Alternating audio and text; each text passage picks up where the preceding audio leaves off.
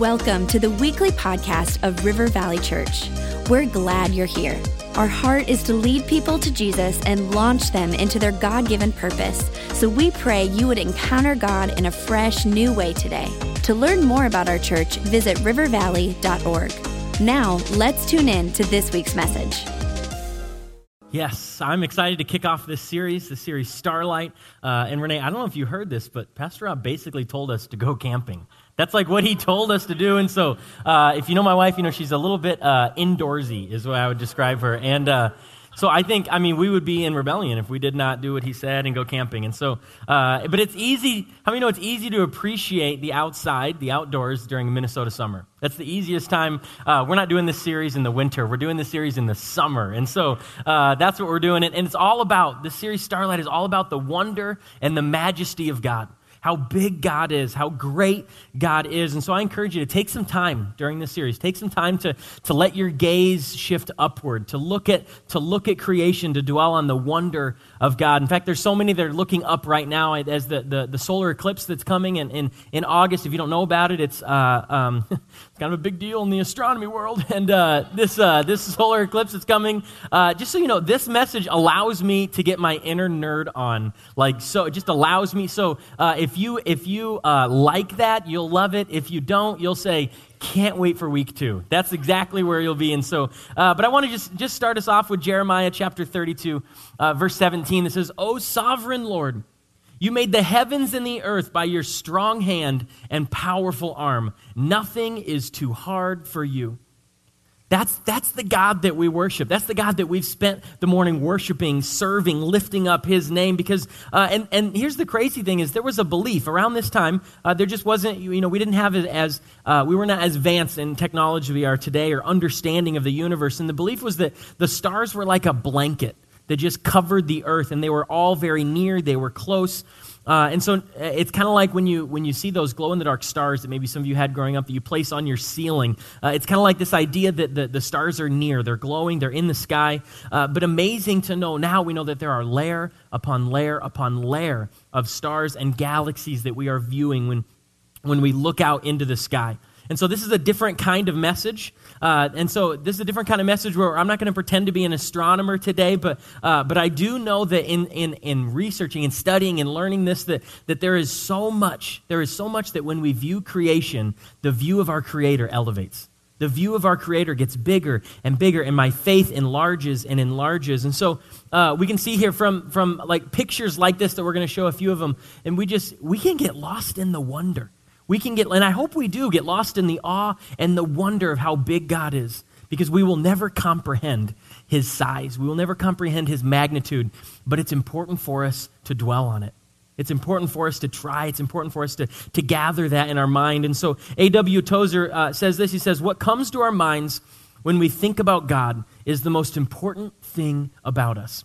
What comes to our minds when we think about God is the most important thing about us. That's why we're, that's why we're looking into this series. That's why we're, we're not worshiping creation, but we're looking at what comes to our minds when we think about God. Is it the fact that He's so much bigger than we imagine? Is it the fact that He can do anything? He, the impossible becomes possible with Him? That's, that's our hope. That's our hope that that's what our mind draws to through this series. And so uh, we're looking at the magnitude of creation and how it points to the magnitude of even bigger creator. And so there's a picture here I want to show you of the, of the, the earth compared to the sun or the comparative size of uh, this is our solar system, right? And so the sun doesn't even fit uh, on this picture. And you have uh, the, the, third, the third dot from the sun is us. That's earth. That's how small we are in comparison to the sun. And, and our world seems huge. Our world seems massive. It seems huge. And the sun uh, seems even bigger. The sun, in fact, is 800,000 miles across. It's massive. It's huge. You could fit 1 million Earths inside the sun. You could fit a million Earths inside the sun. And so, uh, and, and to, to know this, to look at this, it points so strongly to a purpose, to a creator. It points so strongly to the fact that, that, that, that, that even though we advance in understanding and technology and science, it doesn't mean that we don't have faith anymore. It doesn't mean that faith and science can't coexist. In fact, some believe that with increased scientific and technological advancement, the need for God decreases. Some would say there's not room for both God and science, for both facts and belief. But here's the, here's the thing I love there's not a battle between science and God. There's not a battle. In fact, there's a discovery of God in science.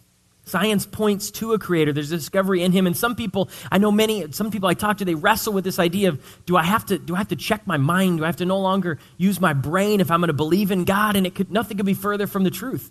Because creation and what we learn, it points to a divine hand. It points to a divine creator. And so the more I come to understand creation, the more I come to, to understand and long to understand a creator. And so God's divine hand is so evident in creation. It's so evident. In fact, the gravitational constant through the universe, uh, if it was just a little bit different than it was today, none of us would exist. There would be no life, there'd be no water, there would be no stars if the gravitational constant was just a little bit different. And we know that the universe is expanding, and if it was expanding a little bit faster or a little bit slower, it would collapse on itself and it would, it would not exist. It would not, it would not be in existence. We would not be in existence today if only a fraction of our elements were different. And so when we know this, and scientists know this, it points to a purpose behind creation. It points to a purpose behind creation. And there's, uh, there's 10 words in the beginning of the Bible that are so full of meaning that we all, that many of us, if we know the Bible, have heard these before, but it's, it's amazing when you, when you unpack it, when you look at it, what it means for us. In Genesis 1 1, says, In the beginning, God created the heavens and the earth. 10 words that really change everything. That speaks to our purpose. It speaks to uh, creation. It speaks to time and space and matter. That there was a time that God created, that He created time, that, that, that, that He created the heavens, that all of the space and the earth, that matter, He put matter inside that space. God is above all of it. In fact, if you're going to create that, you have to be above that. And so God, uh, um, God points to this time, this space, this matter. All of it speaks to the purpose of who we are speaks to the purpose of who we are. And there's uh, a story I came across of, of this conversation God had with a scientist where God was approached by the scientist, and, uh, and he said, Listen, God, I know um, we decided that we really don't need you anymore in the scientific community. Uh, uh, these days, we can clone people, we can transplant organs, we can create artificial intelligence, we can do all sorts of these things that used to be considered miraculous. And God replied, You don't need me. And well, all right, let's put that, let's put that to the test. Why don't you, let's have a competition to see uh, who can make a human from scratch. The scientist says, okay. All right. And he bends down to grab a handful of dirt. And God says, whoa, whoa, whoa. Get your own dirt. Get your own dirt. And so just realizing that to create out of nothing, to create something out of nothing, can only be done by God, can only be done by an infinite, amazing God. And so uh, the, point, the point is not to say that science is bad, but to say that anything that doesn't point to a creator is missing the mark. Anything that doesn't point to a creator is missing something. Uh, and so here's, here's where we are as a church. We think there's a lot of room for different ideas about the world. Okay, there's different people have different ideas about how old it is. Uh, uh, how old are people? How long have people been here? What about uh, dinosaurs and evolution? And people have all kinds of questions about it. And here's the reality of it: you can believe a lot of things as long as you believe that all of it was created in purpose, with by purposeful by a purposeful creator. If you believe that, there's, there's different room to believe how old things are, what existed when, but we can, we can disagree about some of those things. But the thing we cannot disagree on is that we were created by a creator and that there's a purpose in that creation. And so uh, we're elevating our view of God today. That's what this is about. We get to elevate our view of God. And so as I read Jeremiah 32, 17 again, I hope, it, I hope our, our faith is rising. O sovereign Lord, you made the heavens and the earth by your strong and powerful arm. Nothing is too hard for you. And so that statement back then, we talked about how it, uh, Jeremiah would have just assumed that, that the stars were like a blanket covering the earth, and that was the, that was the general idea of the time. But, uh, but it's almost like there's this grander truth for us today that the more we dig in, the more we understand God. And it's like God saying, if your faith was low before, all right, and, and you still had this amazing statement, you still, I still was able to inspire you through this, through your understanding back then. He's saying, now the more we understand, how much greater, how much greater will you see me? How much greater will you understand who I am, what I can do, the scope, the scale, the immensity, the wonder, the awe, the power of God can blow us away. It can blow us away. And Isaiah 55 9 says, For just as the heavens are higher than the earth, so my ways are higher than your ways, and my thoughts higher than your thoughts. And so anytime we think that I don't really need God, God isn't, God isn't really that big, or God isn't really that good, it's important, to, it's important for us to remember that we can't, like, even if we try to create something, we're using his dirt.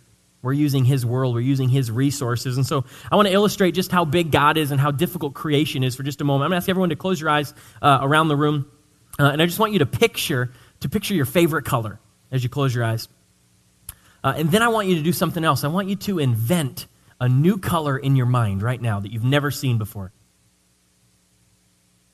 Anyone picturing colors that you have seen before?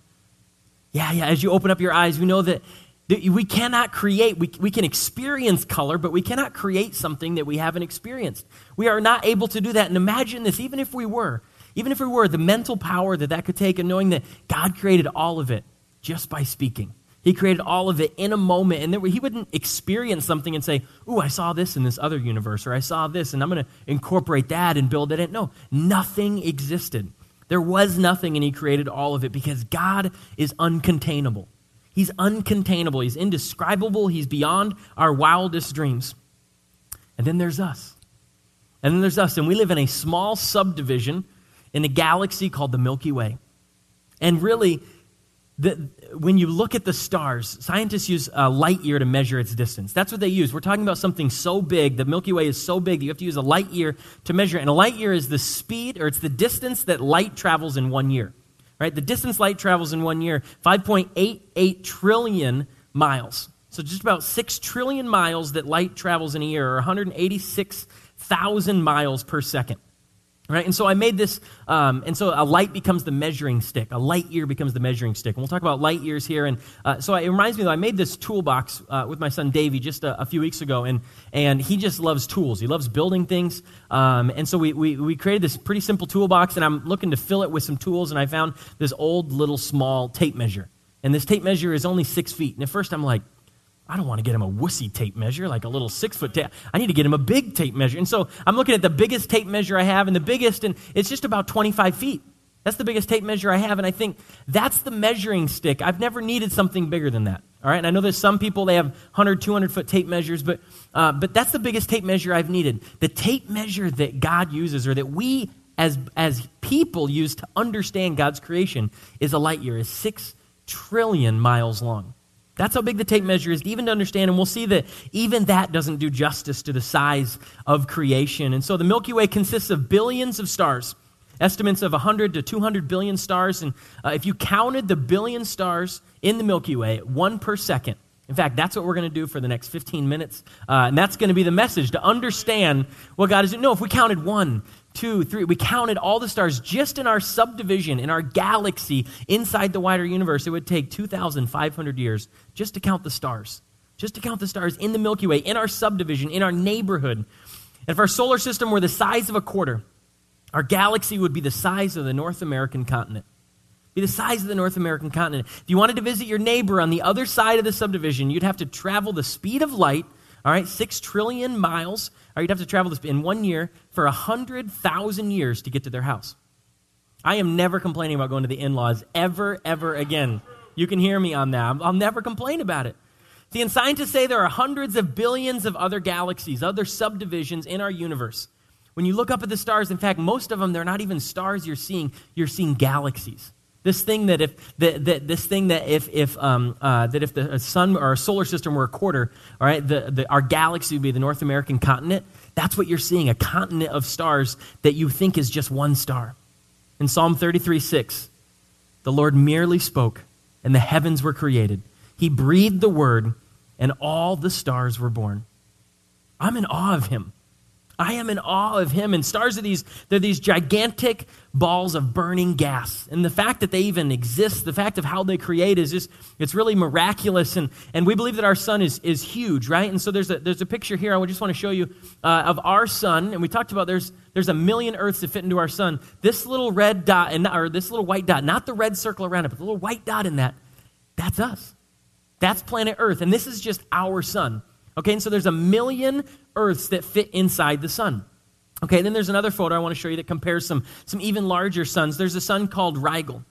Uh, Rigel, and it, it's, it's inside um, uh, Orion, and so it makes our sun seem small. So our sun now becomes a dot that actually on this you can't see. You can see it on our computer, but it's, it's a speck above where it says sun, not, the, not even the yellow speck above Alber, uh, Alberio. Uh, I just made up that. I have no idea I say that star. And so, but there's a speck, right? And so uh, this sun, a couple down, this small blue one, Rigel, you can fit one million of our suns inside that sun.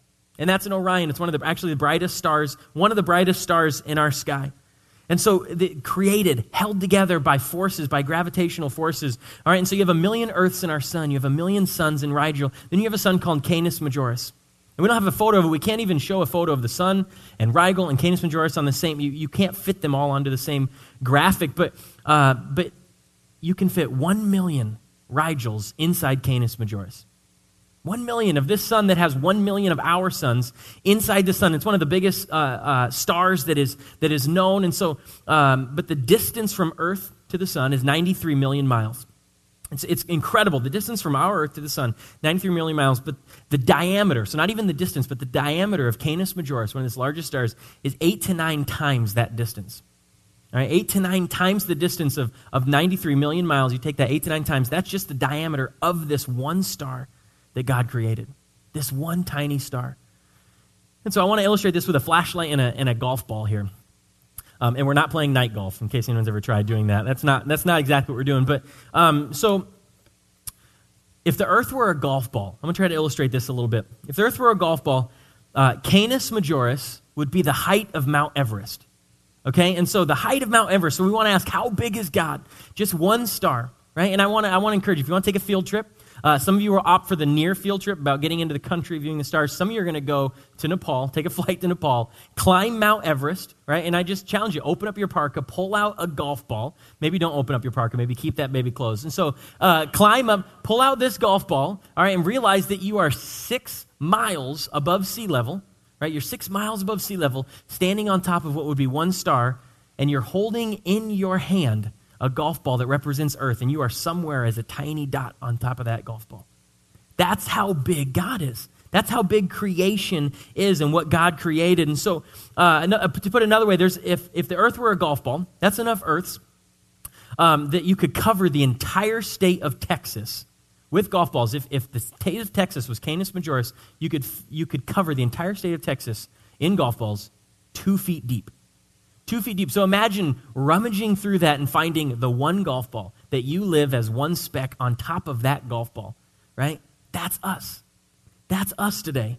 And so, uh, looking again, if we take the Orion constellation as an example, uh, a well known constellation, uh, we've, got a, we've got a picture of it up here as well. And so, this is um, uh, of, it's kind of known as this fighting guy. And so some of them that we've, that we've talked about, um, a fighting guy, that would be what my kids would describe it as. And so, uh, but it's one of the best known, best known constellations, or it just means a group of stars. Uh, and we have to remember that it looks to us like, oh yeah, these are kind of near each other, or they're maybe in the same distance from us, but, but they vary wildly in how far away they are from us. Right? And so remember, we're, we're looking at the speed of light. And just to talk about the speed of light a little more to understand this, uh, this constellation. So uh, there isn't anything faster than the speed of light that is known. Light travels faster than anything else, and, and um, uh, rocket ships travel really fast, right? 25,000 miles per hour. That's really fast in my view. And so it would take takes three days to get to the moon in a rocket ship. It takes about three days. Now, to give you a perspective, if you were driving a car 60 miles an hour without stopping, it would take you about six months to get to the moon. And so our current technology can do it in three days, 25,000 miles an hour. That's incredible. That's incredible, but it's nothing near the 5.88 trillion miles in a year that, that, that light travels in. And so, as I hold up this flashlight uh, and we look at this, this doesn't. This is this is as cheap as a flashlight as you can get, right? And so this flashlight, it really doesn't seem that impressive, but we know that there's not a delay in receiving the light. It's not like you turn this on and you're like, man, I got to wait a minute for this one before I actually see the beam or before it starts working. And so when I hold up this flashlight, we realize that that we expect light to be fast. We expect light to be instantaneous. In fact, this is how fast light is.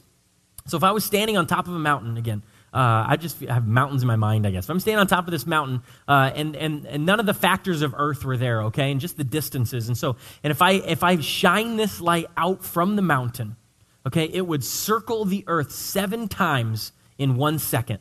That's how fast light travels. That's the speed of light.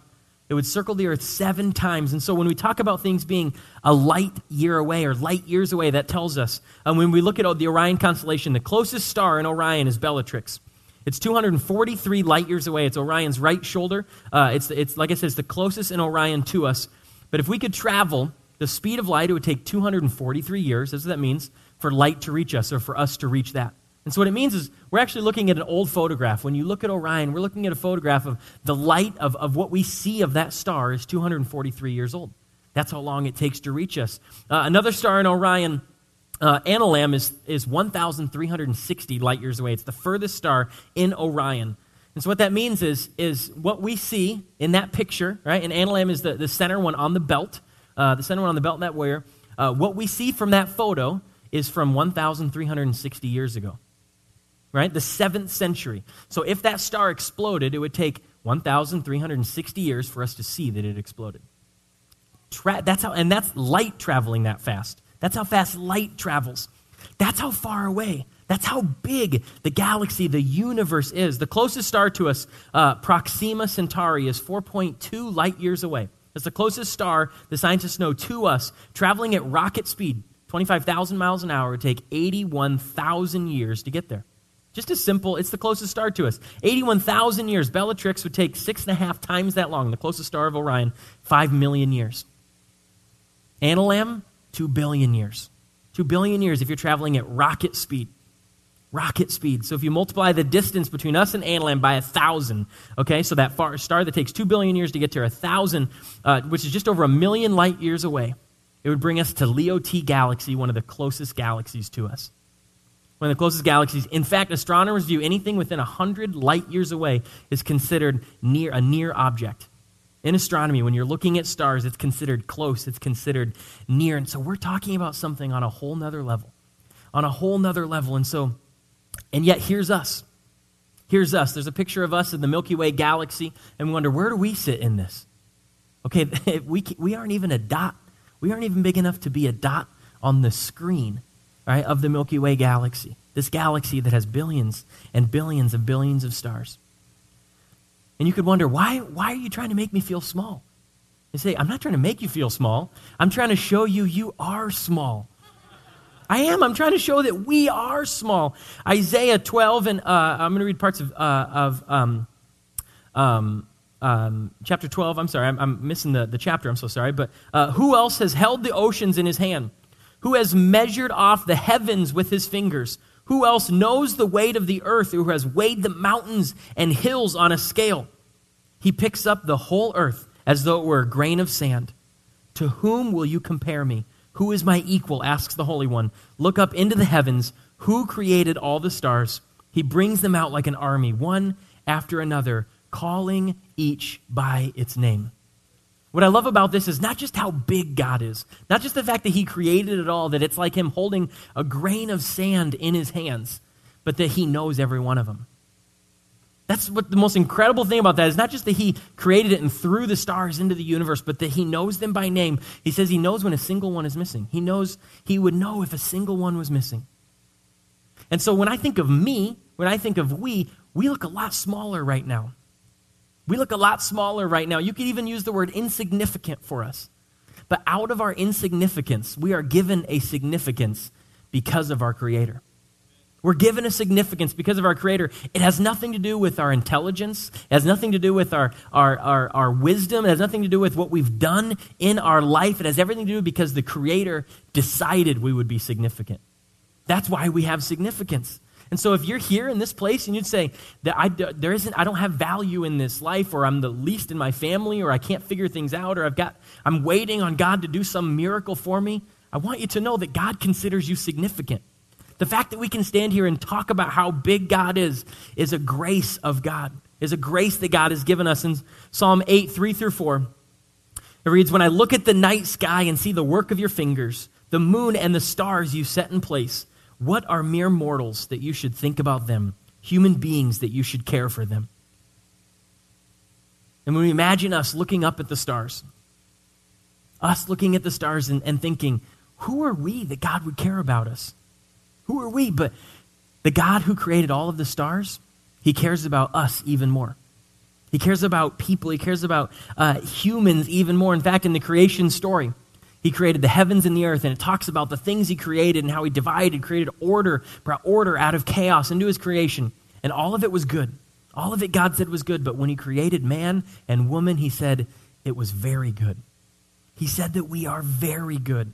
And so the God who did this, the God who, who exists in this, in this universe, he knows you by name. All right, he knows your marriage, he knows your family, he knows your job, he knows where your next paycheck is coming from. He knows, he knows how he's going to bring your, your, your child back that's maybe wayward from him. He knows how he's going to he knows how he's to heal you. He knows how he's going to save you. Above all else, he knows exactly how you are going to be redeemed. And that's why 2,000 years ago, he sent his son for us to be redeemed. And so when we, sometimes when, when I think about others in worship or, or celebrating God, I think, man, God must have done something great in their life. And I just, I can see how God's doing something incredible. Look, but maybe only because they had this miracle, or I wish if God would do that for me, then I'd be able to worship like that, or I'd be as excited about that. I'd, I'd know that God was with me like that. And I ask us today, like, has God not done something miraculous for us? If we think we're waiting on the next miracle and then we'll value who God is, has He not done something miraculous for us? Because I know in Scripture and I know in my life, it says that while I was yet a sinner, Christ died for me. While I was yet a sinner, He died for me. 1 John 3 1 says, See what great love the Father has lavished on us that we should be called children of God. That we should be called children of God. And so Renee and I, we, we missed you guys last week. We were just on, on vacation celebrating uh, an anniversary. And so we're, we're, uh, we spent time uh, on the beach. And so uh, just looking at all of the grains of sand and how big the beach is and how it's stretched for miles and miles and miles. Right? And, and Scripture talks about how God knows all the grains of sand. Right? He created every single grain of sand that is in every desert, that is along every beach. And the crazy thing about this is that, that scientists estimate that there are there are multiple stars for every grain of sand on this planet. And so when we hold a, a, handful of sand, when we view sand and we see how many grains there are, that we would never, we'd never want to count that many. We'd never, we wouldn't know them by name. We wouldn't know if some were missing. There are multiple stars for every grain of sand, and God knows every single one of them. He knows every single one of them. So Jeremiah, as he talks about a strong hand, and a powerful arm, and nothing is impossible for God. We are in awe of what God can do. We're in awe of what He can do. And I'm going to ask you to bow your heads and close your eyes today. Here's what faith means faith means seeing God as both good and great. A great God who can do anything, who the impossible, where the impossible can be done. And He's a good God who can not only do everything, but desires to be near us desires to be to be close to us. He loves us. He cares about us. And by his strong hand and his powerful arm nothing is impossible for him. And so as we dwell on god today and we think about the wonder of god i just want to ask you one question today. What are you thinking is too hard for god to do I think every one of us have we have something in our life that, that we think it's too hard for God to do. Even though we might know in our mind, of course, God can do that, but we write it off and say, ah, God wouldn't do that. That's not something God would do. Or I've prayed for that too many times for that to really happen. I've believed for that for so long and I haven't seen anything change. Can God really do that? What is it that you believe is too hard for God to do? And today we're going to go again to the throne. We're going to go again to the source. We're going to go again to the Creator, recognizing that nothing is too hard for Him, nothing is impossible for Him. And so, God, in this place, Lord, we take a moment together and we lift up your name, Lord. We take a moment together and we know that our worship, our prayer, that all of it is transformed by who you are. That we've come today not to receive something, but to give something back to you to give our lives back to you, to stand today in worship. Lord, saying, You are so big. You are so great. You are so good. Nothing is impossible for you. And we turn to you, God, and we say, By your strong arm, by your powerful hand, we put all of our faith in you. We believe that the impossible will be made possible through your hand. Thank you, God, for what you have done. Thank you, God, for what you are doing. We lift up your name today, Jesus. In the name of the Lord. Amen.